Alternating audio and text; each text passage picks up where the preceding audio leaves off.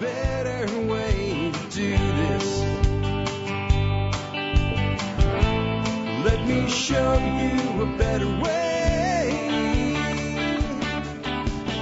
Well, hi, folks. This is Jack Spirko with another edition of the Survival Podcast. As always, one man's view of the changing world, the changing times, and the things we can all do to live a better life. If times get tough, or even if they don't. Today is March the 31st, 2022, and this is episode 3065 of the Survival Podcast. It's a Thursday. That means it's time for our expert council Q&A show. Got a lot of great stuff for you, but I got to say something first, and some of you won't be surprised when you hear the words Tick tock, tick tock. The clock ticks for us all. It is the year 2022. It is March the 31st, 2022.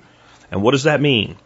It means that Q1 of 2022, a quarter of the year, is now in the can. It's over. It happened. It's done. You've done what you've done with it, and you've failed to do what you failed to do with it. You've either made progress or you haven't. Life is not a sliding scale. You're either working for your liberty, freedom, wealth, and independence from the world or the world is working against you. You do not have a choice in the equation. You do have a choice which side of the equation you come down on. What are we going to talk about today? Well, in the Ron Paul Liberty highlights, Dr. Paul will talk about financial and moral bankruptcy and how they actually go hand in hand and really how one leads to the other quite quickly. Dan McAdams will talk about the fact that America's actions show that we have actually no interest or no desire to create peace in Ukraine. Chris Rossini will talk about what happens if you remove the bread in the famous bread and circuses. What happens when there's still circuses but no bread? We hear that term thrown around all the time. I think we uh, we generally talk about it with theatrics, like I don't know, Will Smith slapping Chris Rock. Which, if you really want to hear me talk about it, I'll talk about it tomorrow for about a minute and a half. That'll be it during Outback with Jack. But what, what, we can still have the circuses. But what happens when the bread goes away? Nicole Sauce will talk about storing freeze dried food in mason jars. Ken Berry will talk about berries in the keto diet versus berries in the carnivore diet. How does that work? Uh, Geoff Lawton will talk about dealing with lantana as an invasive species on your pasture or your land and how to get rid of it. If you actually want to get rid of it all, I don't think getting rid of it all is a great idea and I'll tell you why, but I think not having it rampant everywhere is also a good idea. And Geoff will tell you how to make that happen. Tool, Tim Toolman Cook will talk about your cleaning up property. And in this case, for a business. And you find stuff and you think this thing has some value. Do I keep it or do I take it to the dump? How do I make that decision? I'm going to have a little addition on that one. Doc Bones is going to talk about the ins and outs of a suture kit for preppers. Amy Dingmann will talk about how to know if you're doing enough, in air quotes, do enough. Am I doing enough? As a homeschool parent, I have a few little add-ons there. John Pugliano will talk about investing in crypto with your retirement account. And I have a segment for you I did as a live stream already, and I'll drop it into the audio here. Maintaining mental balance in a world full of effing liars and what it's like to be an independent thinker in 2022. With that, before we get started, let me remind you one of the ways you can really help us out. Do your online shopping at tspaz.com, T-S-P-A-Z, tspaz.com. If you shop online at tspaz.com, you'll help us out no matter what you eventually buy. Even if it's not something we recommend or review, just start your shopping there. That said, I do have stuff I recommend and review available there. It's all under alphabet, it's all alphabetized.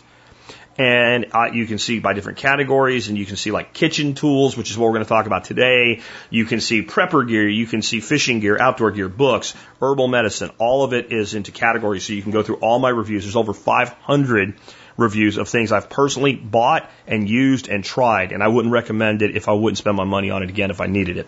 Today's item of the day is the Cuisinart FP 11 GMFR food processor. This is one of those rare exceptions. I don't own this model.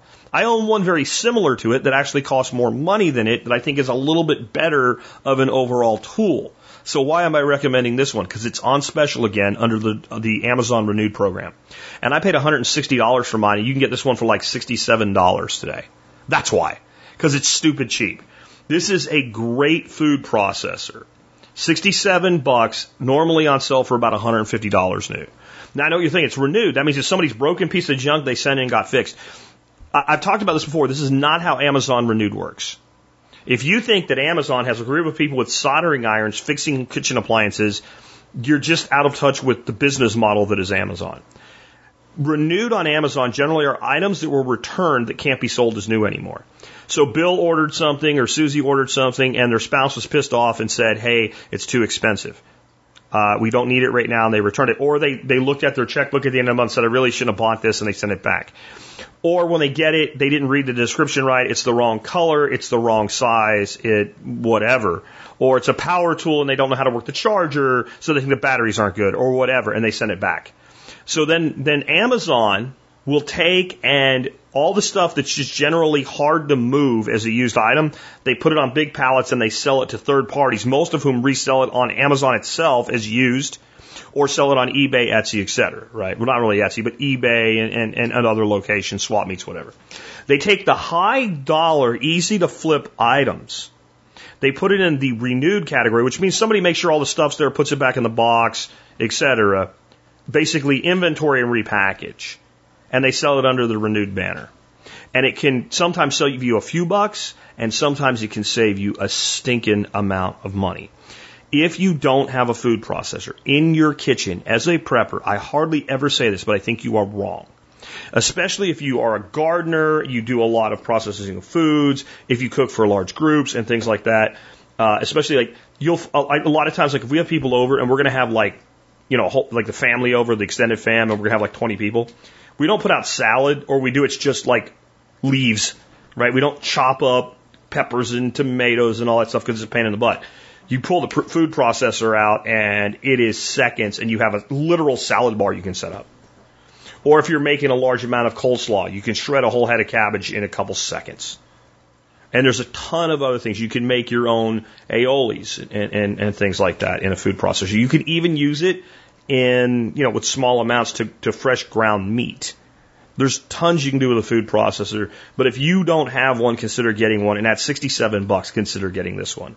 It is really badass. Check out the write up I have on it. And real quick, it's the last day to get the MSB on sale for 35 bucks a year. You can learn more by going to the survivalpodcast.com and clicking on members. And with that, let's go ahead and jump on into it. Up first today, we do have Dr. Ron Paul's team with their thoughts on liberty, uh, and specifically Ron Paul again talking about how moral and financial bankruptcy go together. Dan McAdams, we'll hear second, about how the U.S. really doesn't want peace in Ukraine. And Chris Rossini about what happens when the bread in the bread and circuses formula where it runs out. You know, I talk about the financial bankruptcy and the moral bankruptcy, and they're both very, very important. But you know, when it when it boils down uh, to which is worse, I think the moral bankruptcy is the worst because that is what the moral bankruptcy encourages people to be divorced from the principles of the higher law of stealing and taking. And the one thing they people who endorse that system will not accept that when the government takes money from your neighbor and gives it to you, that deserves positive support in the elections. I got to vote for that guy. You know, he he stole it from a neighbor and gave it to me, and and and this is good. But if an individual can't do that, why in the world do we allow the government to do it? And it only makes it worse. It enriches the rich. Uh, it, it makes the rich, uh, the the wealthy, much wealthier. Uh, we've seen that. We have a monetary system that uh, benefits all the special interest groups in Washington. We make it on the short runs that deficits don't matter as long as the money's going to the special interest. It is coming to an end and it's moving rapidly. We ought to prepare for it. And the most important preparation uh, for for this is understanding how economics work and the importance of personal liberty and property ownership. It's really not that complicated. This is a, an unfolding tragedy. Uh, this ongoing war. Uh, we do think, I do think, certainly that President Biden could end it in a day or two if he would call Zelensky and say, look, here's what we need to do. Uh, unfortunately, that is not what the administration wants to do. As we've pointed out, citing Greenwald, Joe Lauria, uh, Niall Ferguson, and many others, uh, this is not what they want. They want a long, protracted war because, as Biden himself said before he was corrected, the goal is regime change for Russia. It's an incredibly foolish, foolhardy, dangerous, potentially world-ending foreign policy goal. But, you know, for whom the gods destroy, they first make crazy and insane, and this is what's happening to our U.S. foreign policy establishment. Uh, they're drunk on their own juice. Uh, it's very dangerous. And let's hope that when the smoke clears, some cooler heads prevail. Yes, Dr. Paul, and as Biden pointed out, food shortages, you know, they are probably coming. And he, uh, this is completely due to government intervention. This isn't a uh, act of God. It's totally unnecessary. And Biden even states, you know, flat out because of the sanctions, you know, uh, well, thanks a lot. Uh, it's you're for involving they're involving themselves in a fight that has nothing to do with us. And Dr. Paul and Daniel have gone over that every single day. This is not in the U.S. interest whatsoever. And they're supposedly punishing Russia, but they're punishing us. You know, first with skyrocketing gas prices and now food shortages.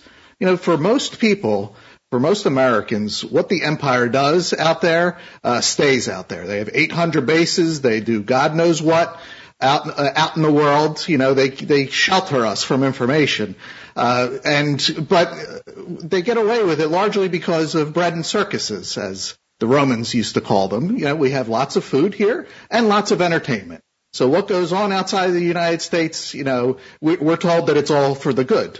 But when you take away the bread now from uh, from the bread and circuses, not having enough food, that is something different for Americans. We are not used to that. Uh, and people, when they are hungry, they get angry. And when they are hungry and they're angry, they act differently than when their stomachs are full. Is this what Americans want to move into? Is this the type of lifestyle? I surely don't want to live like that. Uh, is this the appropriate foreign policy for our country? You know, it wasn't always this way. America's foreign policy was the exact opposite, in fact, when our country was founded. We minded our own business. What, you know, we took care of our country.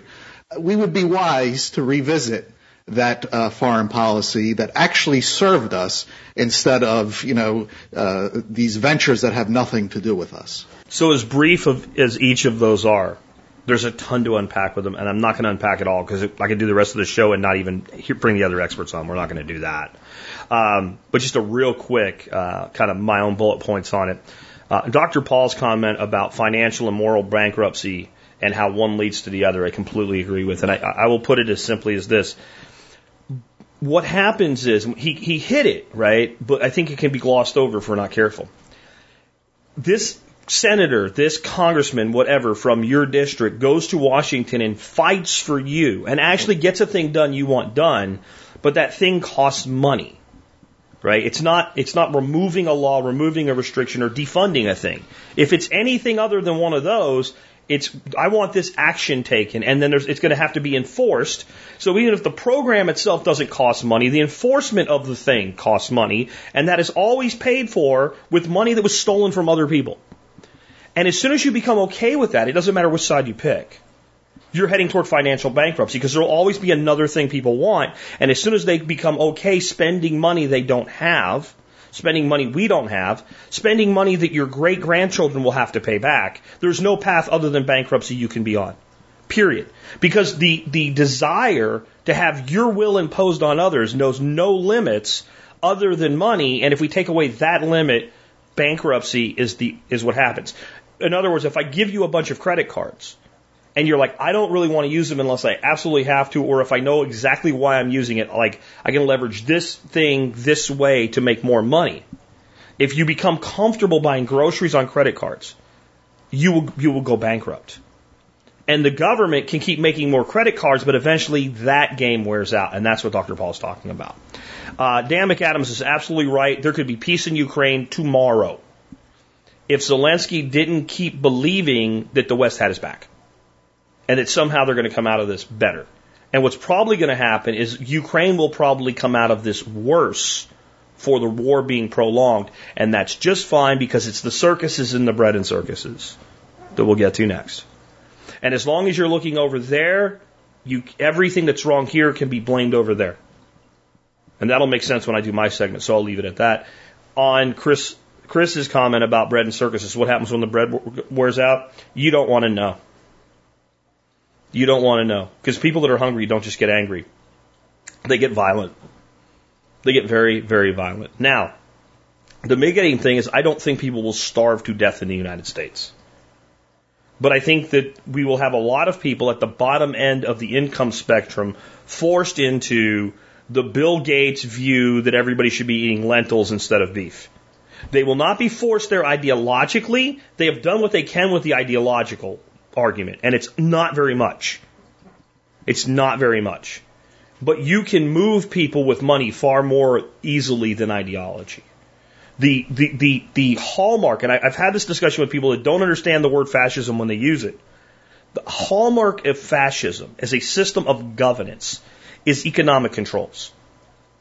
That we use the divisions between the classes through cooperation between private industry and the state to the benefit of both private industry and the state at the expense of the very people that we claim to be helping. And that, and, and when people say, no, no, man, you don't understand. It's about the government controlling people. I just said that. I just said that. I know you didn't understand it because your conditioning is against understanding it because the fascist state has conditioned you to not recognize fascism when you see it. But there is no way in modern society to control humans more than with economics. It is the single most effective mechanism of control, and it requires no guns to do if done eloquently, and they are very good at doing it eloquently. So you might have guns on the periphery. When I say they don't need guns to do this, they don't need to go to your house, point a gun at you, and make you eat lentils. All they need to do is make you look at the cost of ground beef, your checkbook, your credit card balances, your student loan balances, etc., your mortgage payment, your electric payment, and your gas bill. And guess what you're fixing to do? You're fixing to buy lentils, which is the plan. That's what happens when the bread and circuses runs out in the United States. And what it leads to globally is millions, if not hundreds of millions of people who do not have to, starving to death so that the elite can have their way and their war. Next up, let's hear from Nicole Sauce on doing something about food shortages, like freeze drying our own food, but then how to store it. Hey, TSP, Nicole Sauce here from livingfreeintennessee.com with a question from I don't know who really. So Jack forwarded me an expert council segment about freeze drying. And I'm looking through my email. It's totally missing, but I remember the question. So whoever sent this, I'm sorry I don't have your name. But here is the question. Hey, Nicole, if I get a freeze dryer and don't want to put my food for long-term storage in those nasty plastic mylar bags, what can I do? I prefer to store my stuff in glass. Is there a way to do this without having a special second uh, uh, device such as a, a vacuum sealer that does that? And the answer is this is what's awesome about having the Harvest Right freeze dryer. Okay. So if you prefer to store your food in jars that are vacuum sealed, and you've decided to build a, a Harvest Right freeze dryer into your life, what you also have is a giant dry canner. What's dry canning? Dry canning is when you put dry ingredients into a mason jar, vacuum seal them, thus pulling all the air out of the jar, which lets them store for a really long time without pantry moths getting in, without you know, nasty high humidity air making your food go bad. And a lot of people use an attachment on the food saver to do this. However, that doesn't pull the best vacuum. It pulls a vacuum, so it's not the end of the world. And if you already have the Harvest Right freeze dryer, which you also have is a vacuum chamber and a vacuum pump. Now, if we look at dry canning, the way this works is people take a pressure canner and they use some sort, you know, a set of attachments to make it so that you can hook up your pressure canner, like traditional pr- pressure canner, to a vacuum seal pump, put it under a vacuum, and then that pulls all the air out. Well, with the Harvest Right freeze dryer, you don't have to do all that mess. You have one device that can do two things. It can freeze dry your food and it can vacuum seal or dry can anything you want to do. And here's how this works. What you do to get this done is you put your things in the mason jar and you use the ring to just hold the lid on. You don't want it to be too tight or else it'll pull a vacuum and air will not translate from the inside of the jar to the outside of the jar and guess what happens? Glass explosion in your freeze dryer. So you just want that lid on loosely so it's holding the lid down, but not so tightly that air can't get through. Okay? You, you take the tray holder out and unplug it from your freeze dryer, put one of your freeze drying trays in upside down so it's sort of like a little platform to put your jars on. Put things in your jar, lightly screw the ring on just so it's holding the lid on top. In fact, if it rattles a little, that's awesome. I'd rather err on the side of that than not have the air translating from inside to outside of the jar when it gets put under a vacuum. So you stack those in, put your door gasket on, close your door, and then on the back of your freeze dryer, that is where your vacuum pump plugs in. So when you're using the freeze dryer, what happens is when the freeze dryer tells it to go on, it sends power to that little jack on the back. So you unplug your vacuum sealer from that and then you plug it into the wall directly, which will make it turn on. You want to vacuum, have it under vacuum for 30 to 60 seconds only. So you plug it in, look at your watch. If it was me doing it, I would stop it at about 35 seconds, check the seals of the jar, and if I need a 60 second seal, do that. If you leave it plugged in too long, again, then you're going to pull too much of a vacuum because that's a fairly powerful pump. And guess what? Well, the negative result is your jars explode. Okay, so the whole goal here, as you can tell, is you don't want your jars to explode. So you put it in 30 to 60 seconds, unplug it, release the pressure on your Harvest Right, and then open the door, double check the lids are on, and if they aren't, um, you need to check for a couple things. One, was there something between the rubber seal of your mason jar lid and the top of the mason jar? Two, is your vacuum pump really working? Right? Those are, those are pretty much the only th- two things that can go wrong. Or three, actually, if there's like a chip in the rim of the jar or the lid is not, it has a manufacturer's error, that, that could also do it too. Check and once that's done, guys, they are under vacuum seal. I can tell you that the majority of the food that I freeze dry, I store in mason jars in a dark, cool place because I find it easier to seal things up in the mason jar and then to like deal with the logistics of getting them in those mylar bags. I only use mylar bags for a couple of things. One, I think I'm going to be storing something for a really long time, which is not my goal with the Harvest Right freeze dryer. Two, if I'm going to go on a trip, I'll either use plastic or mylar if like I'm bringing stew or something in the car with me as road trip food because it just, it's easier to store. And of course, I've ended up on the road with some jars of freeze dried stuff, but mostly I just bring it in bags. And, and that's really served me well. The, the, the last thing I want to say about this though is I have found, so I did an experiment last year using the freeze dryer to process basil, using air to dry basil, and using the Excalibur to dry basil. So just for dry herb storage. And out of all three methods, the far superior method was the freeze dried basil. It retained its color and much stronger flavor, although the other two methods are not bad. If I was going to choose between the two and my climate allows for it, I would hang dry it rather than Excalibur dry it. But, you know, Excalibur, if you're too humid, right? Anyway, I found the freeze dried product to be superior. I stored it in jars. I vacuum sealed the jars and the powder of the freeze dried basil kind of gets up under the lip no matter what you do. I've tried cleaning it. I've tried vinegar. I've tried everything and it lasts for about you know, maybe a week before the lid pops off. So as a backup, when I'm storing that in jars, I put I leave the ring on, but honestly what I've done, or transparently, it's a better word, transparently what I've done to, to store the basil is put it in bags because the bags stay sealed and I don't have any problem with, with, you know, air getting in there and making my product degrade faster. So those are my thoughts on what you can do without buying a special device. I do have a chamber vac sealer, by the way, which is an awesome, awesome thing to add to your life if it's in your budget and it makes sense for you. And because we process animals, it totally makes sense for me in that, I can just put the mason jars in on their side and that pulls a vacuum seal as well that's not as strong as the harvest right. So if I'm doing a lot of jars or half gallon jars, I do those in the, I can do those in the harvest right. If I'm doing pint or quart jars, one or two at a time, which is a, a load of freeze dried food is usually not more than four jars and for me, usually less. Um, I'll just do them in the vacuum sealer because it's easier than pulling everything out. Now, I sent Jack a link to a guy named Retired at 40. That's his station on YouTube and he's probably on Odysee too.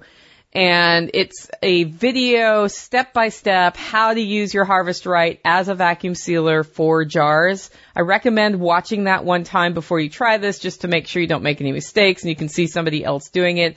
And if you're getting a Harvest Right freeze dryer, that dude's channel is one of the best resources I've found for a lot of questions from how to filter the oil to how to do something like this to if I freeze dry beer, will it freeze dry well? He's, he's been a great addition to the community. And as much as I'd love to drive you to my stuff to, to get more listeners, I think you should go check out Retired at 40 if you're into freeze drying. Hope this also, if you are hearing this before April 10th, 2022, at livingfreeintennessee.com, I do have a webinar that's going to happen on the 10th that's just getting started with freeze drying where I'm going to go over everything I've learned in the first year of using a freeze dryer and how it integrates into my life, some tricks and tips that I've learned along the way as well as from a really, another really good resource in our community, Jake Robinson.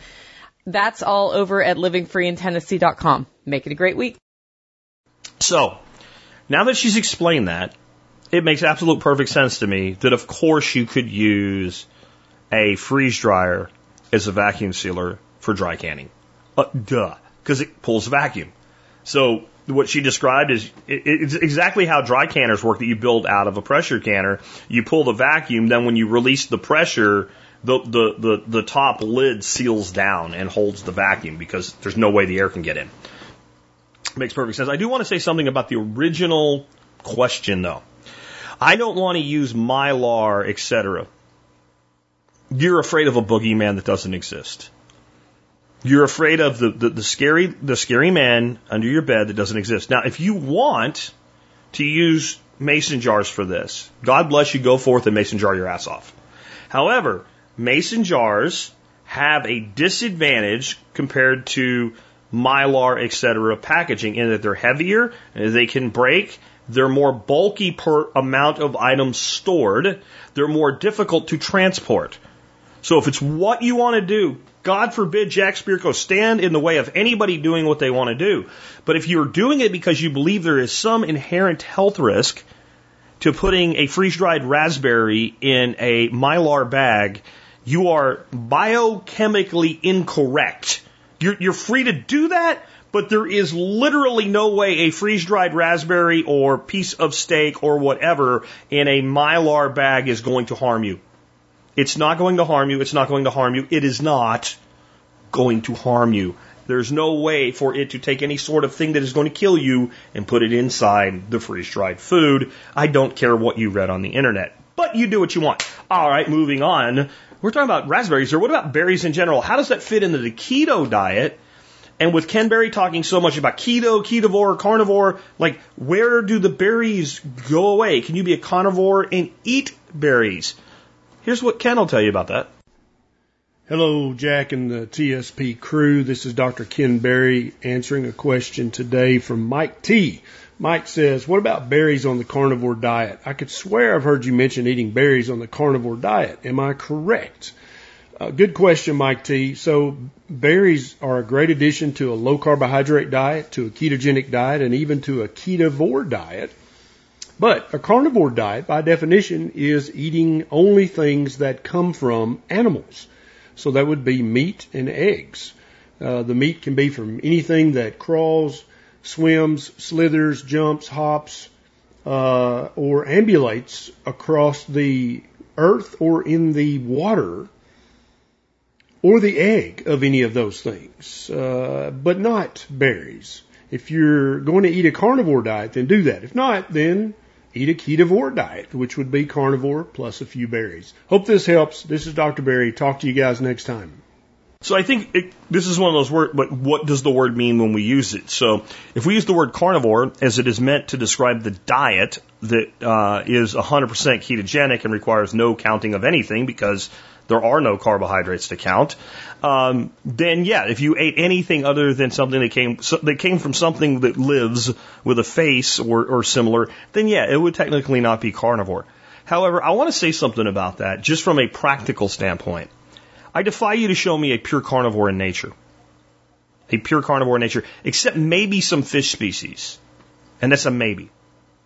And, and what I mean by that is if you think of, like, if I say, give me an example of a carnivorous animal, a carnivorous mammal, a carnivorous mammal, you might say something like a lion, and I will show you one eating grass. I will show you one eating grass occasionally. Now they're not going to get the bal- they're not going to get their dietary staple from it. You give say say show me a top carnivore in North America, most people would probably say uh, grizzly bear. And a grizzly bear is the top predator. It is not the top carnivore because it's not a carnivore. Grizzly bears eat wild oats. Grizzly bears eat berries. Right? And I'm not saying you're a grizzly bear, and I'm not saying you should eat lots of berries. I'm just saying that like Puritanism in anything tends to lead awry. Now, how do berries fit into ketogenics? Well, low carb is low carb, high fat, moderate protein is the definition of a ketogenic diet. That is pretty hard and fast. That's what will lead to the body existing in a state mostly, most of the time as ketosis, which is going to lead to hormonal balance and healthy life and healthy weight. Okay? So that's what ketogenics is. People think of berries as being a typical fruit and that fruit having a lot of sugar in it. With very few exceptions, berries do not have a lot of sugar per the volume generally consumed. If you look at the carbohydrates in strawberries or raspberries or blackberries or something like that, blueberry, you will find that it has far less sugar than you would think. If they were wines, we would refer to them as off dry. What's an off dry wine? An off dry wine is where you taste it, you say that's quite a bit of residual sweetness to it, but it is the fruit character and body of the wine giving you a sense of sweetness that actually exceeds the sugar volume. Because it's actually a well attenuated wine that's more toward the dry side. And most fruits, or most berries in the realm of fruit would be an off dry fruit. So if we eat an apple or an orange, it is tastes sweet and it's very high in fructose. But if we eat an equal amount of berries, that doesn't mean you can eat 400 pounds of berries. You're going to crap your brains out if you do anyway. But it, but if you do eat like a, let's say five ounces of apple or five ounces of strawberry, go look it up for yourself. The mouth will tell you you've had about the same amount of sugar. This, the taste buds will tell you this. But the reality on the ground of the actual amount of sugar consumed is far lower for the berries than it is for the true fruit. Strawberries, by the way, are not even a true fruit. Little factoid, little jack factoid. Strawberries are actually the stem of the plant that swells up and becomes sweet so that animals will consume it and poop out the actual fruit, which are the little tiny seeds adhered to the fat stem we call a strawberry. Anyway, useless information that's cool to know. Moving on sticking in the world of plants. What about lantana? And if it's overgrowing in your area, how do you control it? Geoff Lawton on that. Hi, Geoff Lawton here, coming to you from Australia. And um, I have a question here about lantana, um, which is number five on the noxious weed list in the world, but it's great at growing forest. Um, actually, trees grow through it very well.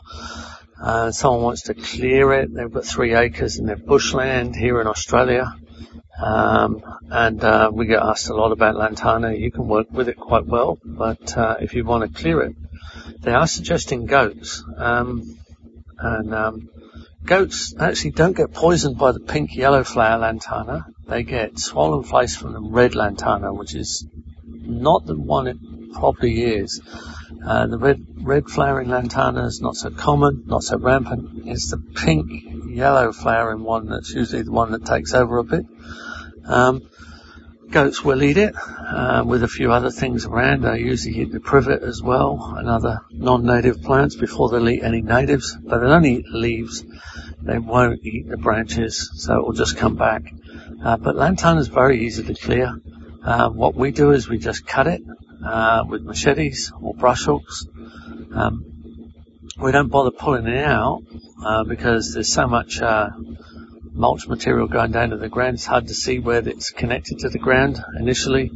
Um, we leave it for a month or two. It resprouts where it's connected to the ground. Doesn't grow from cuttings very easily at all. It just you see these little green areas where it's uh, connected to the ground. Very shallow rooted. Uh, we just put um, a mattock type pick through the root and lever it out. It comes out very easily. That way you don't lose any soil. Um, you get to see where all your bush seedlings are and your native um, trees are coming up. If there are a few gaps in there, um, the last thing you want is grass. Grass is worse than lantana for growing uh, native bushland. Um, plant a few seedling wattles in there if you've got a bit of open space, acacias, nitrogen fixing natives. Uh, they'll take up all the space where your main timber trees take over, and it's that simple. Cut it, pull it out a little bit later, plant it to the local uh, pioneers, and uh, problems all solved. There you go. This is one of those things that almost always is the same answer, right? If you have a thing and you want the thing to go away, eh, pulling it out, if possible, will work, but in most instances, actually makes the problem worse. And cutting it back repeatedly will eventually wear out the plant's ability to reproduce itself. It always comes down to in permaculture, if we have a thing we don't want in our system, we need to disadvantage it in some way compared to that which we do wish, which we give it an advantage and we let nature take its course from there. Next up, we have a question on suture kits for preppers. Hi, Joe Alton MD here, also known as Dr. Bones of the survival medicine website doomandbloom.net, co-author of the greatly expanded Amazon Top 20 fourth edition of the Survival Medicine Handbook. Today's question for the expert council comes from Roman who asks, question to Dr. Bones. Is there a pre-built surgical suturing kit you can recommend? I'm currently in the process of building my home slash grab and go medical bag looking for a surgical kit to fulfill basic trauma care needs when care is not available, such as serious breaks in skin. I have previously done basic medical training with suturing, thus relatively competent in basic skin damage first aid. Looking for a kit that will contain all basic equipment such as needles, thread, pads, forceps, etc. If there's no kit on the market, I will be buying them individually. However, it would be nice to buy a whole set pre-built by an expert. Alternatively, are there any other suturing options you would recommend? All assuming no medical help is available in the long term. Roman. Well, Roman, I'm so glad you asked that question because we at Doom and Bloom Medical have some of the best medical kits on the planet, and that has been verified by survival experts and published in New York Magazine of all places. Our suture kit comes with four sterile instruments, a needle holder, a Curve Kelly clamp, an Adson's forceps, and an iris scissors. It comes with a sterile pack, sterile drapes, 4x4s, iodine wipes, bacitracin antibiotic ointment. You get four non-sterile gloves for prepping the wound and a pair of sterile gloves for the actual procedure, as well as two silk sutures that are 18 inches long each. The kit is also very affordable, but you know what? If you find a suture kit that tops that, you should buy it. By the way, we have a special on a suture kit and staple kit package that comes with a USB flash drive of my popular suturing and stapling class, something you might find educational. Our surgical pack contains a bunch of instruments, an entire collection of clamps, scissors, scalpels, probes, and what you won't find in most other surgical kits, a set of two retractors for better visualization of the operative field. Okay, that's it for the shameless plug. Maybe I should spend a moment talking about when a wound should be sutured and when it shouldn't. Skin is your armor, and a breach in it means trouble, serious trouble. Common sense dictates that we would want to close a skin breach to speed healing and lock out infection. There's much controversy, however, as to whether or not to close a wound. When and why would you choose to close one, and what method should you use? After rendering first aid, which includes removal of any foreign objects, control of bleeding, cleaning and irrigation, you have to make a decision. A laceration may be closed by tapes, medical superglues, staples, or sutures. What are you trying to accomplish by closing a wound? Your goals are simple. You want to repair the defect in the body's armor, eliminate dead space, which could harbor dangerous pathogens, and promote healing. A well approximated wound also, by the way, in the end, has less scarring. It sounds as if all wounds should be closed. Unfortunately, closing a wound that should be left open can do a lot more harm than good and could possibly put your patient's life at risk. Take the case of a young woman who was injured some years ago in a zipline accident. The fall left her with a large laceration to her thigh. She was taken to the local emergency room where they put more than 20 staples to close the wound. Unfortunately, the closure locked in dangerous bacteria and caused a serious infection which spread throughout her body. She eventually required multiple amputations. The lesson to be learned here from this tragic story is this. The decision to close a wound should not be automatic. An important consideration when making this decision is whether you're dealing with a clean or dirty wound. It stands to reason that most wounds the medic will encounter off grid will be contaminated. If you try to close that wound, bacteria and dirt may remain inside the patient. If so, infection will soon become apparent with signs of spreading redness, swelling, and warmth. An accumulation of pus, also called an abscess, may form under the skin. Such an infection could even spread to the bloodstream, a condition known as septicemia. This is a systemic infection that involves the whole body and becomes life-threatening.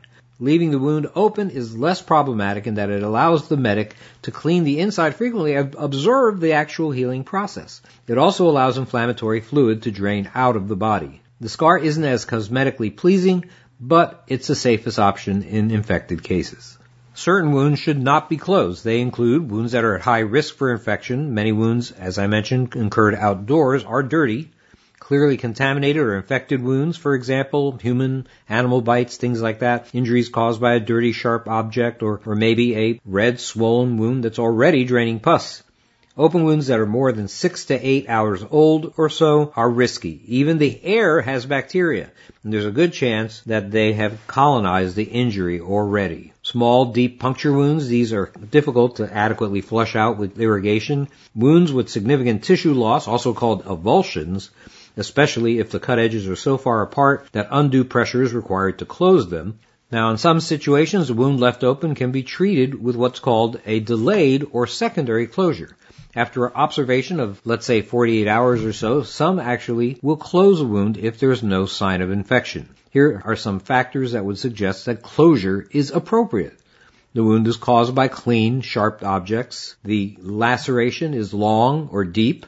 If you can see yellow subcutaneous fat in the wound, it should be sutured. The exception, by the way, would be a puncture wound from an animal bite. These bites are loaded with bacteria and should be kept open in austere settings, although they may be closed in modern emergency room settings. The wound is located over a joint. A moving part such as the knee will constantly stress a wound and prevent it from closing in by itself. And if the wound gapes open. There's a lot more to it, but it's important to realize that it's easy to throw a stitch and close a wound. The key is to gain the judgment of when it should be done. This is Joe Alton, MD, that old Dr. Bones, wishing you the best of health and good times or bad. Thanks for listening. So, two quick ads before we go on to John Pugliano here. Um, first, I, I, want you to think about the story Doc told here of a girl that went to uh, an ER and they closed the wound and they shouldn't have. Those were trained medical professionals that made the wrong call. That means you really need to think before you do this because if a somebody that's even like a first year resident, they've been through four years of uh, pre med, four years of med school, they've done their internship, now they're a resident physician at a hospital can make the wrong call. How likely is it that you might make the wrong call? You know, that, that's something we, we really, I think, need to think about. And then what he said in the end about animal bites, I want you to understand how true this is, and I want you to know of all the things in the in the planet that can bite you, the top three most inf- most infectious bites that you can receive. Number three, the leopard. The leopard, the bite of the leopard, which you're not going to get bit by a leopard in the United States unless one escapes from a zoo, right? You got other problems. Um, but the leopard, because it eats carrion, contains a tremendous amount of bacteria in its mouth and its gums, and leopard bites incredibly infectious. Number two, the monkey. Monkey bites in general, and this is all monkeys, apes, chimps, everything in between, incredibly infectious. And the most infectious bite on planet Earth comes from human beings. Now, I'm sure there's variances, like this guy just brushed his teeth and this thing over here got bit by a possum that just ate garbage. I'm sure there's variances, but these are on aggregate averages. Most infectious bite on the planet, you and me. And that is something that you may actually encounter because people bite when they get in fights. And I know that sounds crazy, except, well, Mike, Mike Tyson. Anyway, let's go on and uh, hear about crypto and our retirement accounts. Hello, this is John Pugliano, and I'm answering my part of a question from Zeb about using retirement accounts like IRAs and Roths and 401ks to invest in crypto. Well, hey, Zeb, I think one of the best things in the last 50 years or more that our government has done for us is to allow us to invest in tax advantaged accounts. And a tax advantage account is exactly what you're asking about. It Could be a 401k, could be an IRA, a Roth, it could be 403b plan, some kind of pension plan that your firm offers. It doesn't really matter what it's called, but these are all categorized as tax advantaged accounts because they generally either allow you to invest pre-tax dollars, which allow the gains to increase tax deferred, or if it's something sheltered as a Roth, and that could be a Roth IRA or could be a individual Roth account, those are post-tax dollars, but they grow tax free. And while I love tax deferred, tax free is even better. So absolutely anytime you have an opportunity to invest in anything under the guise and the shelter and protection of a tax advantaged account like a retirement account, then I think you should look into taking advantage of it. The other thing that you should be aware of when it comes to retirement accounts is that you're not limited to one. And that means you can have multiple 401ks or multiple Roths or multiple SEPs or whatever you want to be covered by you have to remember that the regulations limit how much money you can contribute in aggregate in one year, but they don't limit how many individual retirement accounts you can have. And you can have them all at the same time, and you can have them with different custodians. Or the same custodian for that matter. But in terms of your question, let's imagine that you had three primary areas where you wanted to invest your retirement funds. Say you wanted to invest in crypto, real estate, and the stock market. Well, it would probably be pretty difficult to find one custodian that specifically specialized in providing you the type of trading platform that would fit all those categories. And maybe, you know, as Wall Street continues to adapt and move towards crypto, that will move more to the traditional, you know, Schwabs and E-Trades of the world. But for right now, I think you can definitely find custodians that have trading platforms that are better with crypto and then others that are better with the stock market, for example. So, you know, you talk about rolling over your existing 401k. Well, you don't have to move that all at once. And in my example, these three areas, if you wanted to invest in real estate, crypto, and the stock market, you could pick three specific vendors that provide the custodial service for those specific areas and then just roll over the amount in the percentage that you want to invest in that category. So you could have, you know, 10% of your retirement in crypto with one custodian, under one IRA and another IRA could be at a traditional discount stockbroker for, for 60% of your portfolio. And then you could have that separate custodian to handle your 30% of your IRA retirement money that you want to be in real estate. So keep that in mind. You're not limited to one custodian and one type of an account. The only one caveat I would say is to just be very careful with who you're doing business. You should do your homework and make sure that the custodian is reliable and not some scamster. What I find to be more common is that the custodians themselves are on the up and up. However, these companies still do play shell games where they make it a lot easier for you to get your money into the custodian than to get it back out. I just bring this up because I've run into a number of these self-directed custodial retirement accounts where they put up a lot of roadblocks and hurdles for making these transfers and you know what should be something very easy they make very complicated and you are able to get the money but instead of it taking a day or two it ends up taking weeks or in some case dragging on to multiple months. So watch out for the scamsters. Hey thanks for the question. This is john pugliano with investable wealth and the wealth studying podcast. Well I, I agree with everything john said. I just want to add one thing that i think is important to know. Not only can you have more than one ira you can you do not have to roll an entire IRA into another IRA. I think this is just a little important addition here. So let's say that I have an IRA with a couple hundred thousand dollars in it, and I, I generally like the allocation in it, but this custodian, like let's say it's with E Trade, right? They won't let me buy Bitcoin, and I want to buy I want to buy fifty thousand dollars worth of Bitcoin, so that I can now hold fifty thousand dollars worth of Bitcoin in my IRA. What I can do is inside that IRA execute trade of the securities that are being held in there, ETF, stocks, whatever they are, to the tune of $50,000. Maybe I take, I have four securities and, or five securities to make it round, and I take $10,000 out of each security or a proportional amount. So basically, I take a percentage equal and I get my $50,000 in cash. I can now roll that cash to an IRA, a second IRA, and I can leave behind if there was 200,000 in there, I can leave 150 behind. I don't have to take it all to do a roll. And that is really important. And the reason is that so many people that are, that talk about things like, I want to buy gold and silver, or I want to buy real property, or I want to hold crypto in their IRAs. And, and in general, I would say something like, why, I am not a fan of holding precious metals in IRAs in the form of physical metal. Physical metal you put in a safe in, in the concrete in a safe in your, your house or something like that. Because it's anonymous and keep it anonymous. But what you trade into metals with in an IRA is like SLV if you want to hold silver. It's an ETF that tracks the price of silver. Because it's easy to trade and you can make money on the ups and downs and it gives you exposure to silver. That's what makes sense. And the reason you would do that if you wanted to invest in silver for many Americans, especially people in their late 30s, mid 40s, most of their liquid wealth, in other words, something to convert to cash and buy something else with easily, is in 401ks and IRAs. So it's not that they really necessarily need the asset in a retirement account. It's that the money to get at the asset is in the retirement account. So by rolling a portion, you then free the capital for the investment. That's more important than the vehicle that it's in. And, you know, there's, there's, it's really nice to be able to say, hey, Bitcoin just went up to like, I don't know, let's say it skyrockets up to $180,000. Don't think it's not going to happen because eventually it will. But it's some irrational drive up being able to sell half your Bitcoin at that point because you know it's coming down and buy it back and pay no taxes, it's kind of nice.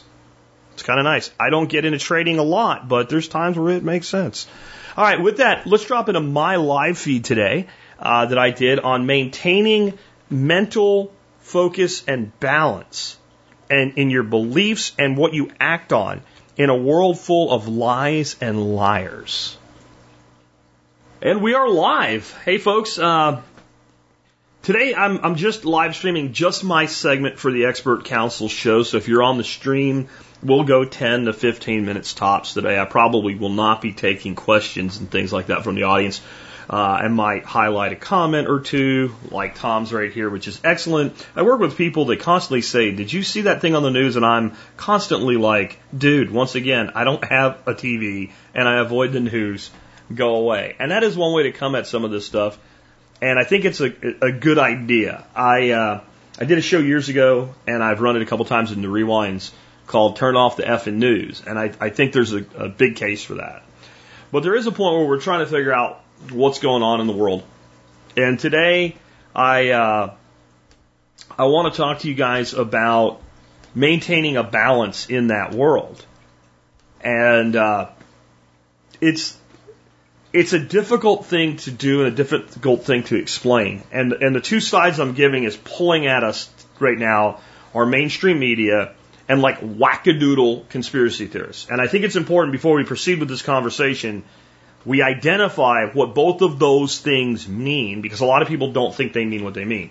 So when I say mainstream media, I'm talking about anything that masquerades as news or media if it's on TV or on the internet. I don't care what it is. As long as it's inside what you would call the main media narrative. So even if it has pick it, picked a flavor of the main media, media narrative. So Fox News and CNN both go on the MSM side, to be clear.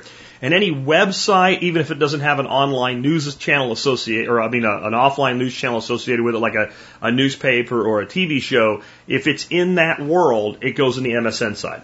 Now, let's talk about what, what is wackadoodle conspiracy theory. And what I have to come out with this, because I know there's people like, Jack, the conspiracy theories have been proven 100% right in the last two years. Where have you been?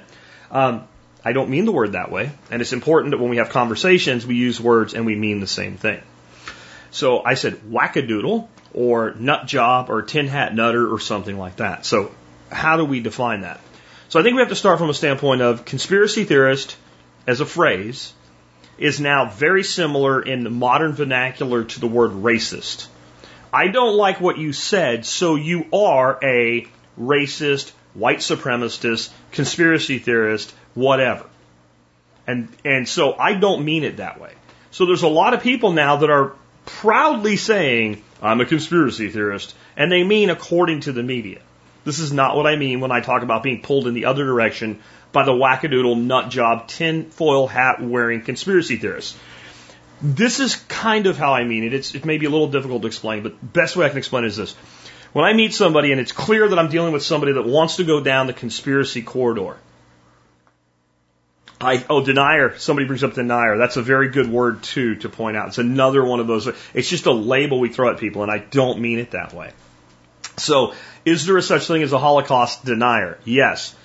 When we take that word and we apply it to someone in another realm to associate with them with the first realm, that's where we're being disingenuous. So when somebody uses conspiracy theorists to shut anybody up that disagrees with anything on the MSM, that's not what I'm talking about, right?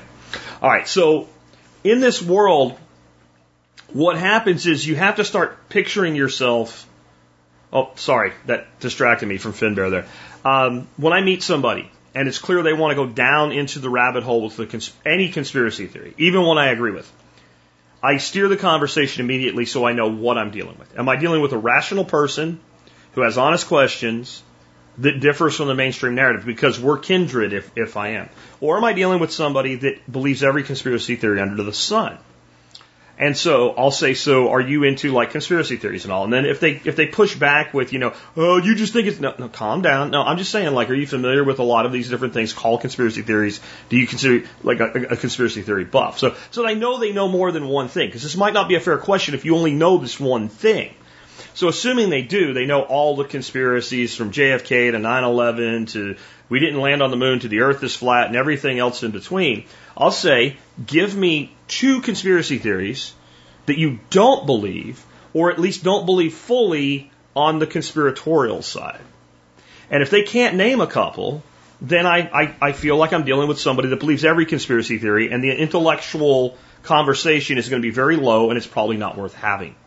And so that's the group I'm talking about on the other side. The people that want to pull everything to the absolute extreme version of conspiracy, and that doesn't mean they're wrong about everything. Just like the MSM is not wrong about everything. So how do you view yourself in this scenario where we have polarized in everything?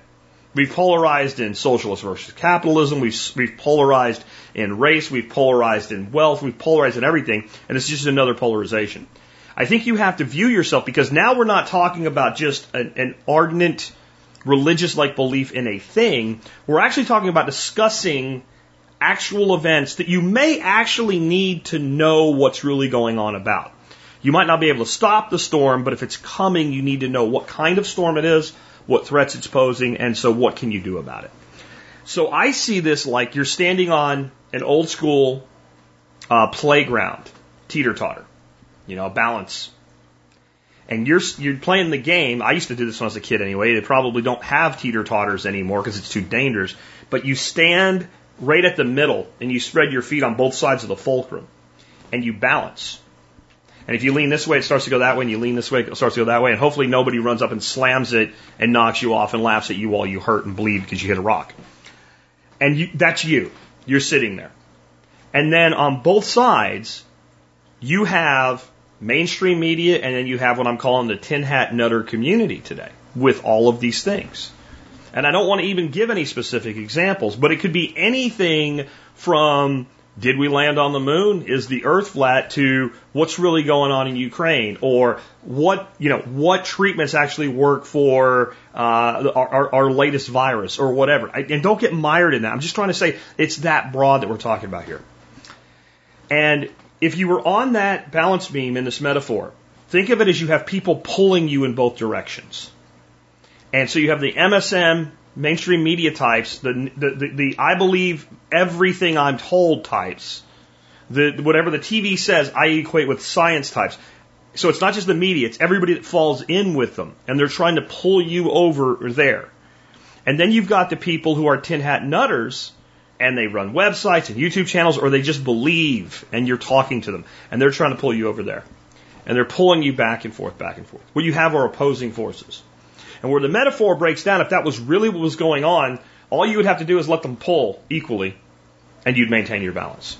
Because you're in a three dimensional space of, of, of matter and weight and density. So as long as they were pulling about it just as equally hard, it'd be actually really easy for you to maintain balance. But we're not talking about the three dimensional physical world in this tug of war. We move into the mental world. And you can now be pulled forward, backward, up, down, left, right, center, opposing, all at the same time. Now the three dimensions are truly three dimensions. They're not just left and right on this teeter totter. And we can move into dimensions that we can't even express in three dimensional space because we're in a mental sphere where two things that look similar are actually different. And we're being mentally pulled at and prodded at.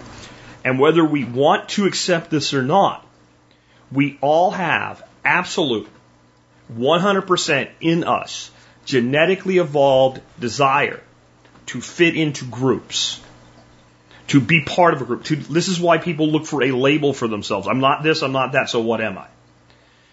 A, a certain amount of conformity that we seek. I don't care how nonconformist you are, you have this genetically wired into you. And it's because it's a survival trait. Because when we were very ancient as a species, or very young as a species, I should say, and we didn't have all our technology and knowledge and books and everything handing it down, and a group of hunter gatherers came along and they saw something that looked a little bit different, there was it like I want to investigate it and it also could be dangerous. And the more intelligent, more perceptive of the group would generally make a decision. This thing is interesting enough that we can risk it, and here's how.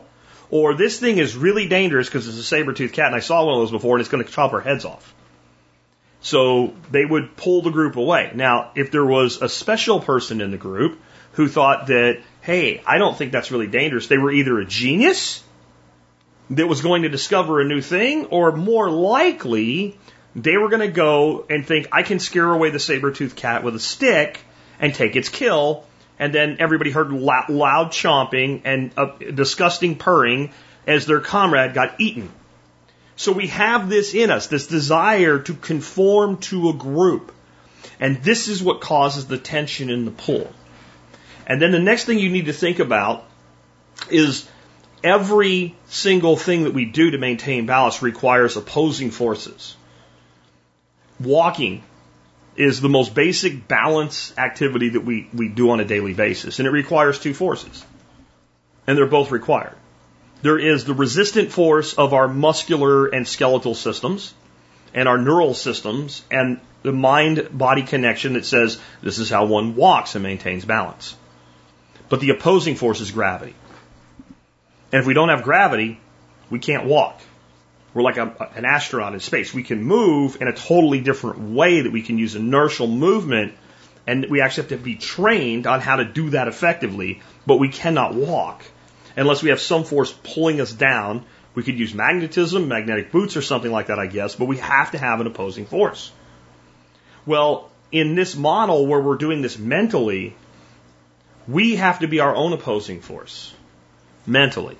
We have to resist the desire to go in either direction. And we have to be very careful that we don't do it driven by our confirmation and perception bias.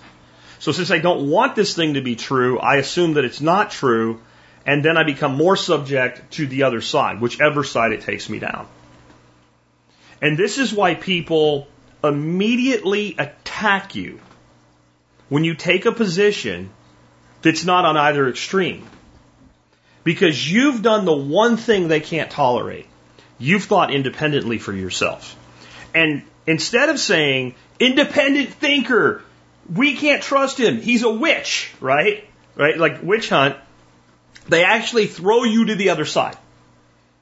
So if we take an issue, for instance, the most hot button issue going on right now, the war in Ukraine, and, and, and, a, and a rational, sane, thinking person comes out and says, look, this is not a cut and dry good, by, good, good guy, bad guy issue. Here's all the corruption and all the problems in Ukraine, and here's all the ways that the West has provoked Russia. I'm, I'm still opposed to this war. I don't. I'm not saying Putin's a good guy. I'm saying this whole idea that we are lily white in this is nonsensical. And when two two nations go to war or two powers go to war, there's evil on both sides. Well, what do they say? Putin apologist. He's a Russian stooge. He's on the payroll. Like some dude like me is on the freaking payroll of Russia. Like that's an asinine, that's a natural reaction. On the other side of it, the people that actually say this is a just war, right? If you could find those people, and they exist, they will push me to the exact opposite side and say I'm, I'm an apologist for the West because I say anything negative about the other side. And then you can just keep throwing all issues into this. And you'll see the pattern repeats over and over and over again.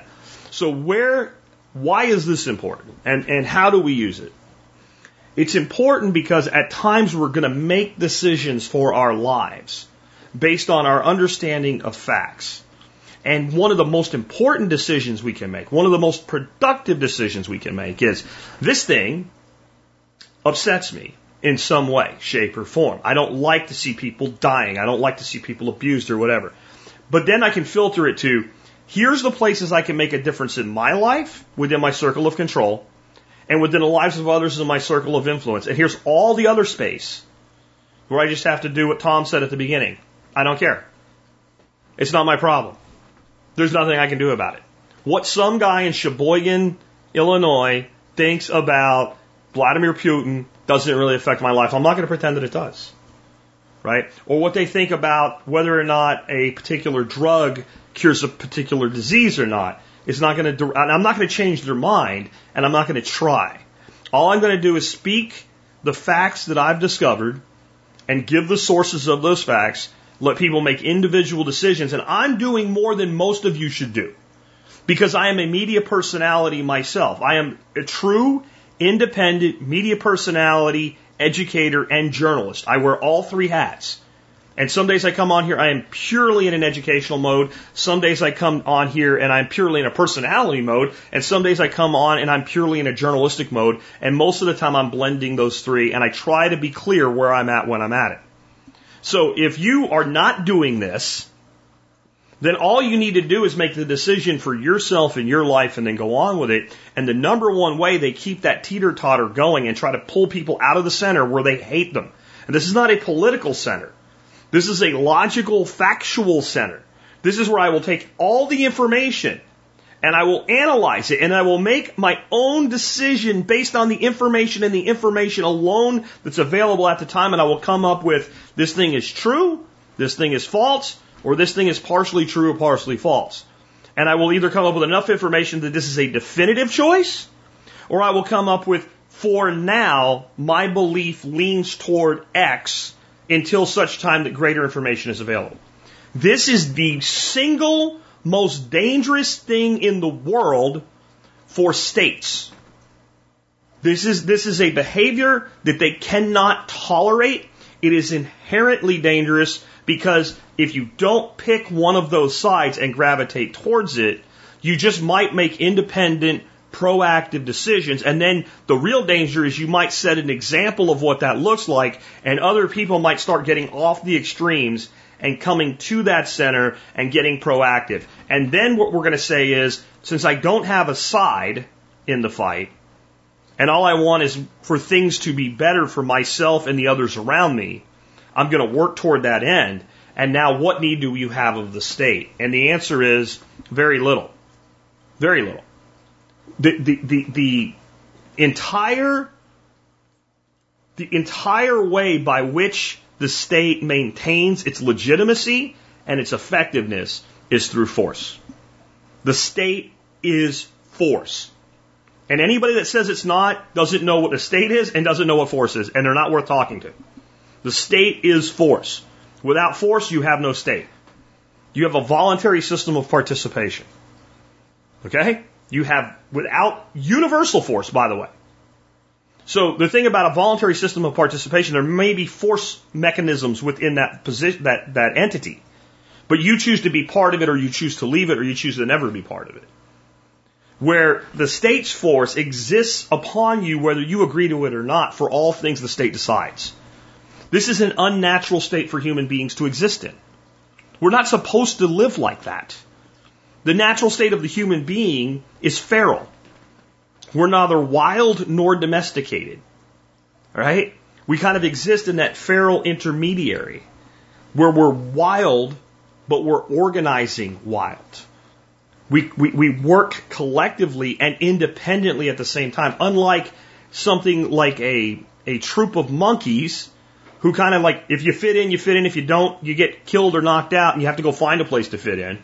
Or ants where if you're born in the hive, you're part of the hive. We totally, completely control our own destiny and how we associate with others and who we work together with. But yet we still have a wild nature about us. We're still part of nature, like I, like I talked about on Tuesday with the permaculture episode I did this week. We still have that within us. And if we act on that, we, we separate ourselves from not only fear, but a belief that someone else can fix the thing that causes the fear. And once we do that, they lose control. Even if you have a minarchist society, the control is destroyed. So, like, you can have a minarchist government that worries about roads and bridges and national defense and, and, and basic free market commerce, right? And enforcement of contracts, voluntary contracts it's going to grow into a monstrosity because that's what we started out with. In the, the, more minimal the government, the more monstrous it will become over time. But if you started out there for a while, things would be really good. Unless you want to control other people, then it becomes very, very difficult to control people. Because if you give a person a problem, they're going to either solve it, work around it, or seek help in solving it. Or compensate someone to solve it for them. This is the natural response of the human being when they when they encounter a problem. Which is why everything that's done is based on disempowerment. And this is why you take the people in power, the MSM, etc., they actually empower the wackadoodle conspiracy people. They want them. That way, anybody that sits in the center that tries to maintain balance when they're being pulled in both directions can just be grouped in with whatever negative association has been created with the term. Racist, white supremacist, conspiracy theorist, privileged, take your pick. That's all they've done. They've made this giant list of labels. And it's, it's, it's like if you have a telemarketing job and they say any objection that the person you call has is in the manual. And well, I don't need this. Well, I'm sure you think that way, but, and you just read what's on page seven right? And that's what the media does today. That's what the, and that's what the alternative has has begun to do as well. They just create their own list of labels. This person said a thing I don't like. Uh, conspiracy theorist, patak. It's been debunked, patak. Right? There's there's no actual facts brought to bear on the situation. And the worst thing you can do when you're attacked from other side, if you want to, if you, if you don't want to get attacked more, is provide fact. When you provide fact, then they really lose their freaking mind. People who want the truth, even when it's inconvenient, are never upset by the truth. When people want a thing to be a thing, and, and you give them a fact counter to it, that is when they want to silence you. That is when they become angry. So I encourage you, and look at the thumbnail I chose for this video right? It's two monkeys fighting. It's the MSM and the wackadoo conspiracy theorist. It's not just those two groups. In almost everything, where there are two opposing forces in the world today, competing for your attention and your action and your compliance or non-compliance, the truth probably lies somewhere between the extremes. Notice I didn't say the middle. The, the, the truth lies in the middle in of itself is a fallacy. It is generally the case in these situations that one side is more right than the others, the other. And that side will switch depending on what the propensity of each side is at the moment. But it's up to you to make these decisions for yourself and to understand that fighting the two sides leaves you susceptible to the other. If I turn and fight the left, the guys on the right grab me by the shoulders and pull me in. While the people on the left are shoving me to the right. And I'm not talking about political right and left. I'm just giving you arbitrary directions here. Same thing. I turn around and I oppose the right side of this balance beam.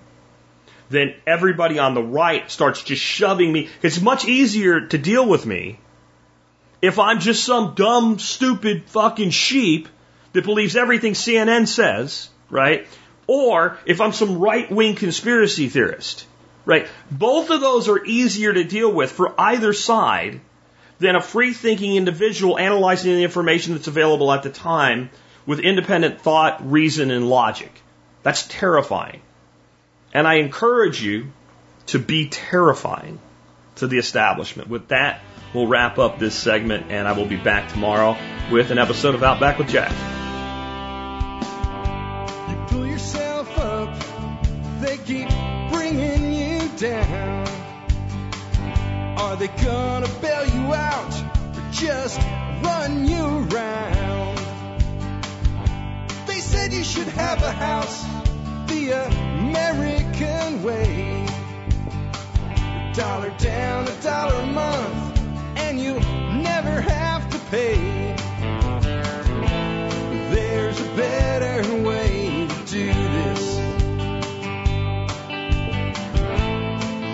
show you a better way.